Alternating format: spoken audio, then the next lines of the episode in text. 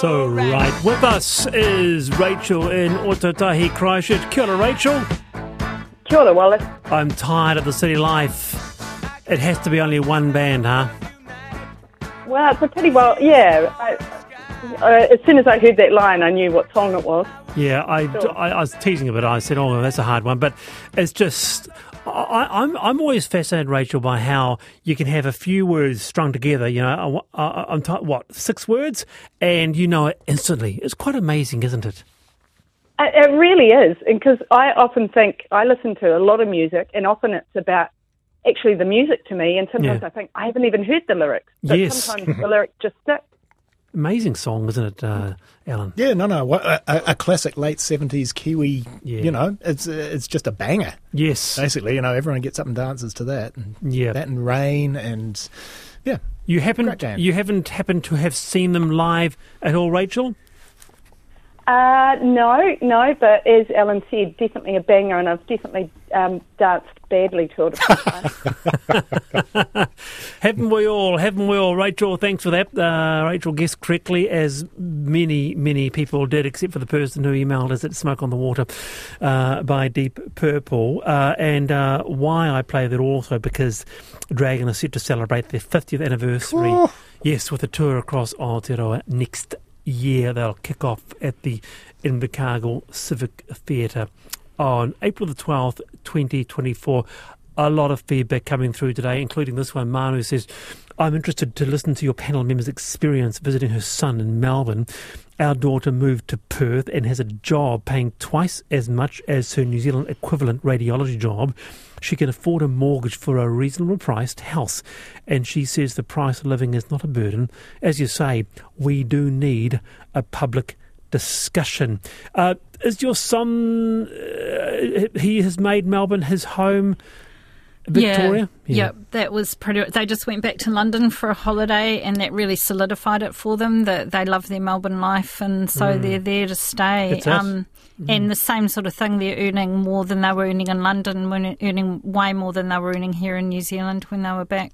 But Yep. you're not considering leaving for Melbourne, are you? Oh well, Oh. you know, Gee! you heard it here first. I'm interested in this next um, discussion we're going to have. Not that I'm anything near 65. No, that's right. So, uh, uh, yeah, we'll get to that because there's been a lot of people saying life is better in Australia, but have a listen to this next story. You'll be wanting to listen to this. Meanwhile, I've just got to get a, a, a couple more feedback bits. And as a restaurateur, I would much prefer hearing from any guest who is not happy. The situation can usually be rectified quite easily. Suffering and silence makes neither party happy. that is the text of the afternoon. I think there's great feedback, and for me too. If I have that, if I have that dry date scone, mm-hmm. which I hate, Allan, Yes, indeed. You've a- said. a- and I'll brood on it all evening. it is much better for me to go up and kindly suggest, could you actually make your so- scones a little bit more moist? yeah, yeah. Yeah, That's all right, not very- the New Zealand way, though, is Yeah, it? No. Uh, it is uh, 4.38, the panel. Well, since mid 2022, the number of Kiwis relocating to Australia has skyrocketed, as we have been talking about it today. During the first three months of this year, 12,600 Kiwis moved to Australia with the intention of staying, which is a 42% increase on the three months prior. For many, the appeal of higher wages and lower rents too tempting. But if you're over 65, you may want to rethink it. The rules for older workers in Australia are far different than here. And if you're concerned about your pension, you may just be better off staying put. Peter Martin is the economist editor in the conversation and visiting fellow at the Crawford School of Public Policy, Australian National University. Peter, welcome to the panel. G'day, Wallace. Uh, I was actually stunned by this. I hadn't heard about this. Uh, and what was interesting is that the rules for older workers in New Zealand are very different to those in Australia. Can you break it down for us? Oh, look, I, I think New Zealand is paradise. Oh, hang on, that's a fact. But uh, paradise for this Thank you, particular reason. If, if you're uh, if you're of retirement age, if you're 65 or over, um, you're treated the same as people under 65. So um, if you work, you get taxed on that work. You don't lose any of your benefit, um, and you um, uh, get taxed. You know, no special concessions, no special treatment one way or the other. We've got a bizarre situation. Um, it, it's twofold. Um, if you're 65 or over, in Australia's case, it's actually 67 now. We've increased the Ah. uh, the age for the benefit. But um, if you're uh, uh, that age, you get a lot of tax concessions, so you're unlikely to pay any tax, except for the situation in which you work. When you work, uh, so, you know, say you go out and do uh, a few hours. You can do a few hours, by the way. The uh, government just increased the uh, amount you can earn per week to $227 per hour. That's about three shifts at uh, a hardware store on uh, Saturday. Um, you know, it's not uh, not uh, it's not working two or three uh, Yeah. days a week. Um, if you earn uh, more than that, you instantly pay tax. You normally escape uh, tax as uh, uh, someone uh, on a benefit at that age, and you lose half of what you earn as a cut to your pension. So essentially, that, that works out, given our tax rates, uh, 19% uh, the first tax rate after a tax-free threshold, which doesn't apply in this situation, um, plus uh, half, it means you lose 69%, more than two-thirds, of what you earn. Well- and it gets worse. That's amazing, Victoria. Pensioners who go over the $227 a week limit lose half of every extra dollar they earn in a cut to their pension. That's Australia, And they pay tax. and they pay tax. We've got a panel here, Victoria. Oh, it's just a bit mind blowing, actually, Peter, listening to you talking about that. I thought in Australia, and again, I don't know much about the super system over there. You, you as an employer, contribute an amount to your super through your earning life. Um, doesn't isn't that then? Isn't that protected in some way once you're over the age Yeah, of sixty-seven?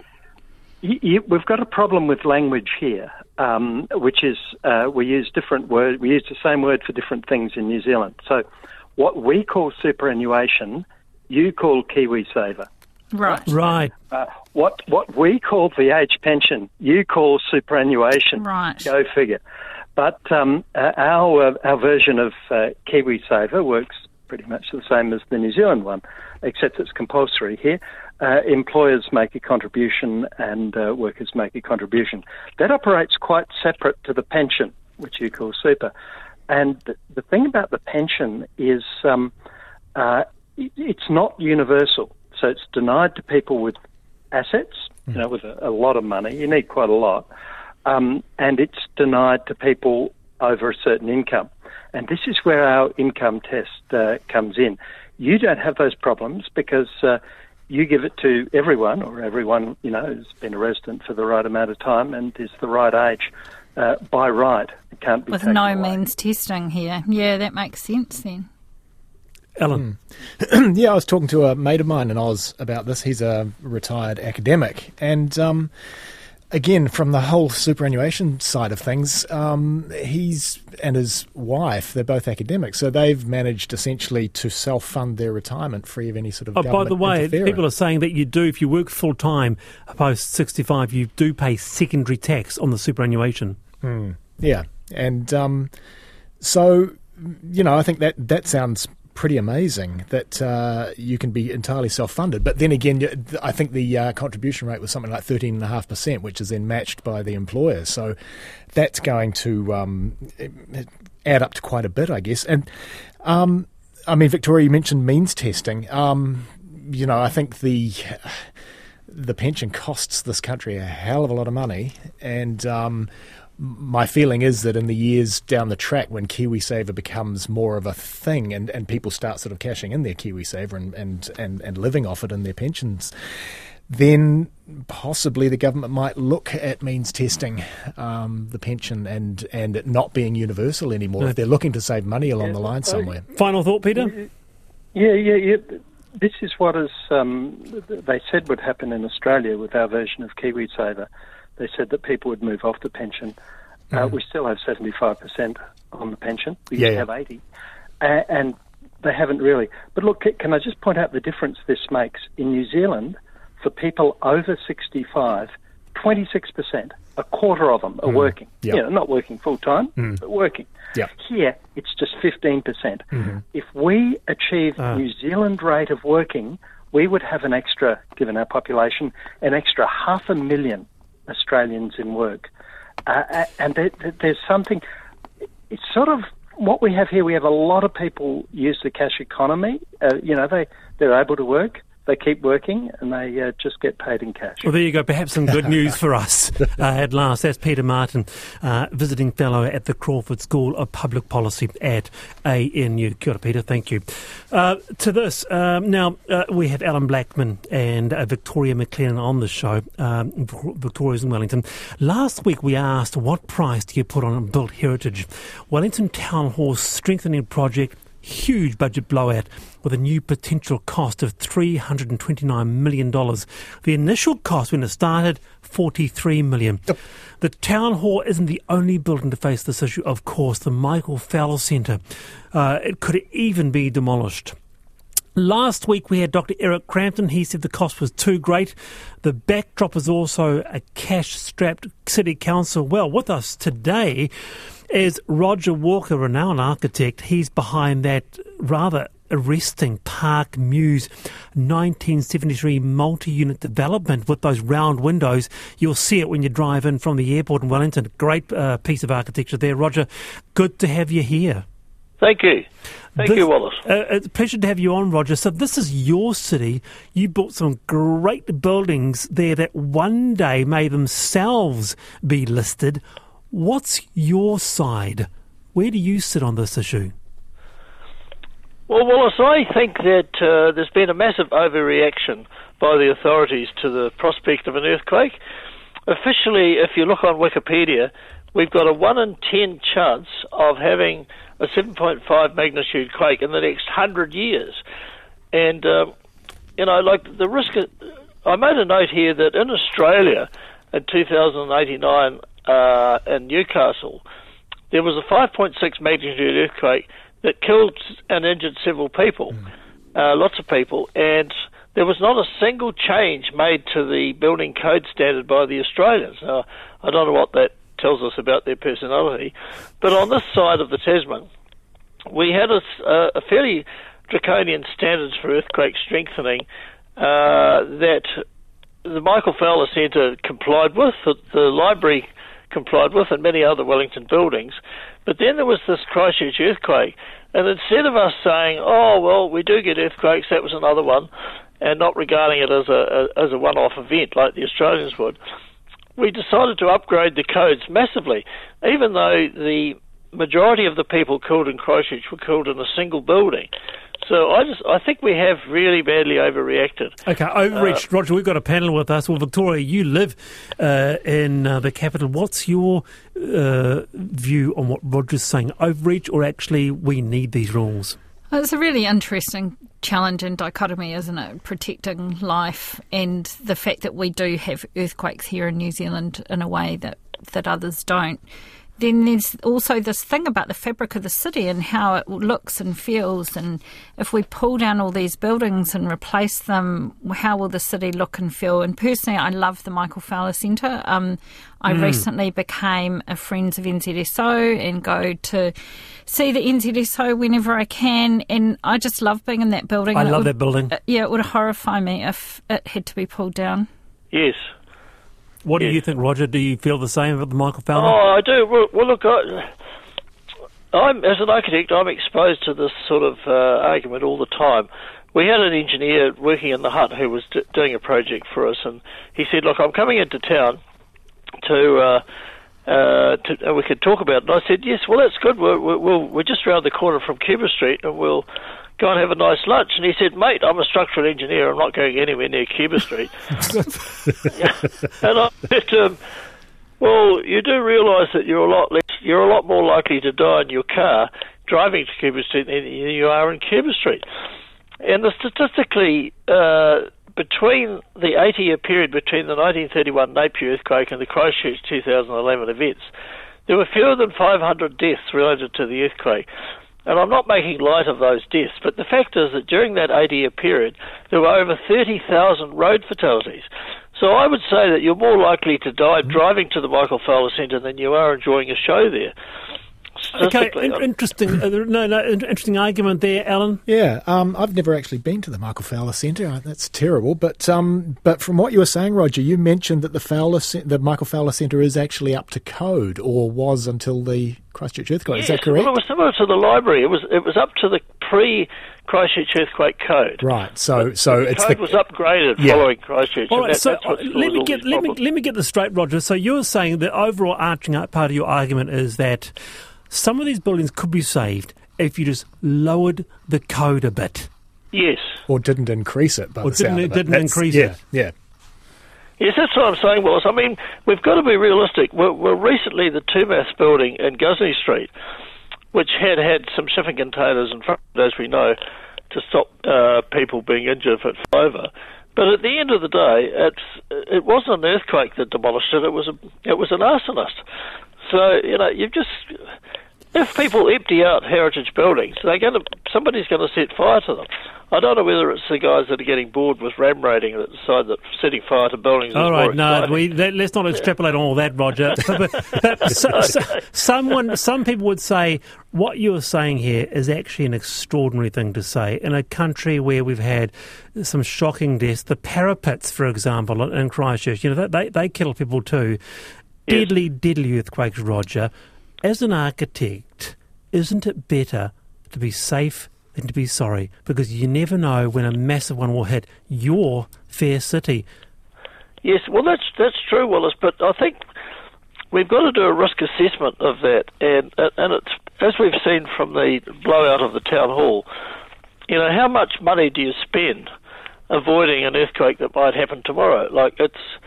You've, you've got to look at the cost. uh, Everybody uh, has a budget for their for their cost of living, and you know people don't have caviar every night for dinner. It's it's sort of it's balancing the risk against the um, you know Yeah. the probability. No, I hear you, yeah. But so that's my position. I, I yeah, Victoria. but councils have a responsibility to their citizens as well. So I can understand where the council's coming from with this. That they're that they're wanting to to Keep people minimise, safe. yeah, minimise loss of life. So Roger? get well, well I, I think that's I understand that. I understand that completely. But all I'm talking about is how the building codes get altered. Mm. Now, if if the building code had not been upgraded following the 2011 Christchurch events, then there'd be no argument about the Michael Fowler Centre or the library because they complied with that previous code. My point is that uh, the code has been increased and upgraded for really dubious reasons. in All my right, Roger. view. Hey, nice to have you on the program. Really appreciate your time. That's Roger Walker there, uh, a renowned architect from uh, Wellington there. Uh, it's not only about the code, Zally. Unreinforced masonry is the killer. That is why Cuba Street is such a worry, and that is really what happened in Christchurch as well. Those uh, those uh, unreinforced masonry was a real uh, issue. In fact, it killed people, didn't it? Uh, finally, uh, on the panel with Allan Blackman and Victoria MacLennan, have you ever booked a hairdresser only to cancel last minute. As we all know, plans do change, but spare a thought for the small businesses at the other end. It could cost them. Our next guest has had over a thousand dollars of services cancelled just after the long weekend, so they decided to hit back. This has also been an issue with restaurant bookings as well. With us is salon owner of Head Start Total Body, Simone Jones. Welcome to the show, Simone. Thank you for having me. It's and this was this was your salon, wasn't it? Did you just get a couple of answer phone messages?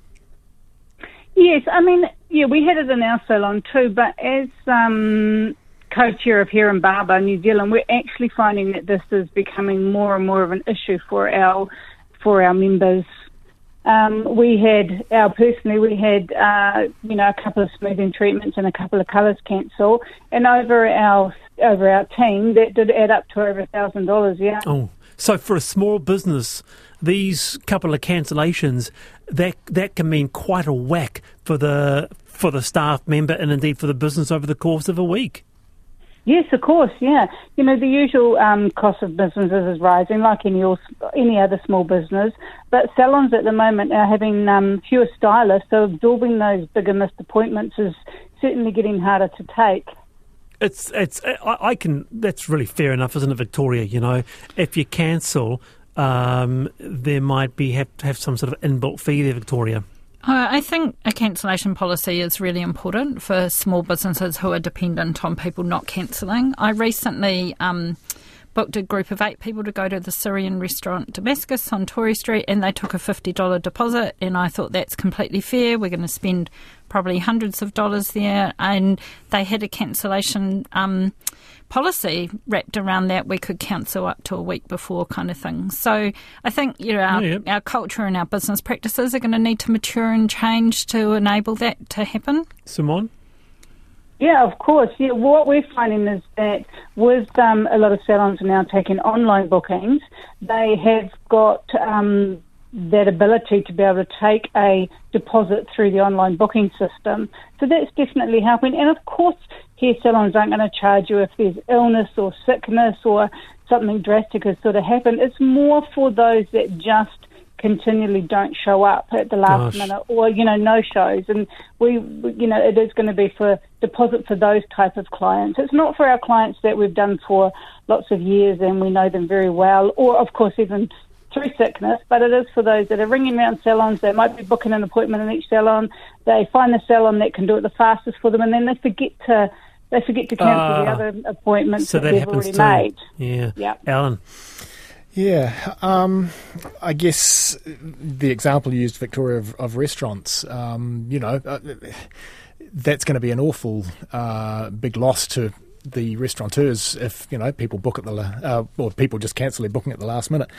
And um, yeah, I agree. I think I think our culture has to change, and um, we need to be able to um, charge up front, you know, a certain percentage or whatever. I mean, it's just like um, hotel bookings, for example, or, or you know, airline bookings or, or things like that. You know, you certainly are paying in advance for those sorts of things. And um, I don't see that small business should be any different. Speaking as somebody who's never had to make an appointment for a haircut in my life, um, I, I, don't think it'll apply to me. But um, you know, I, I, think it's only fair. And I'm sure this is a, a, small minority of people who do this. And of course, being the case, they ruin it for the rest of us and, you know, have to implement these new things because of that. So, and that's yeah. what you're going to be doing, Simone. You're going to be doing a cancellation fee, or as someone says here on by text, 50% upfront? Yeah, possibly. I mean, for all our, um, as I said, our members have been saying that the 50% up front does seem to be the norm. Um, and of course, it's really for like the bigger appointments, the, you know, the three and four hundred dollar colour or smoothing oh, services. Got it. If, yeah. yeah, if somebody misses their, um, their, hair, their haircut appointment, that's not quite as not quite as hard on a small business. But it's not also about the money. It's also about, you know, particularly at this time of the year, the same with restaurants. You know, if you cancel your booking now, when are we going to fit you in again? And why you know, we can't fit somebody else in that time that would mm, be desperate mm. to look good and feel good, or like for mm. restaurants, you know, they might want to book in their work do and they can't get that in either. Well, very good to have you on the program, Simone, and all the very best for uh, for this uh, season. That's Simone Jones, there, salon owner, uh, talking about the problem of cancellations. Uh, Wallace says, "Someone, your dry scone is stale." A fresh scone is always moist and light. A basic scone is made from flour, not much butter, and milk, so it needs to be daily as there is not, not enough fat to keep it moist longer. Good grief. You're on the panel, RNZ National. Kia ora both, Allan and Victoria. I'm back tomorrow.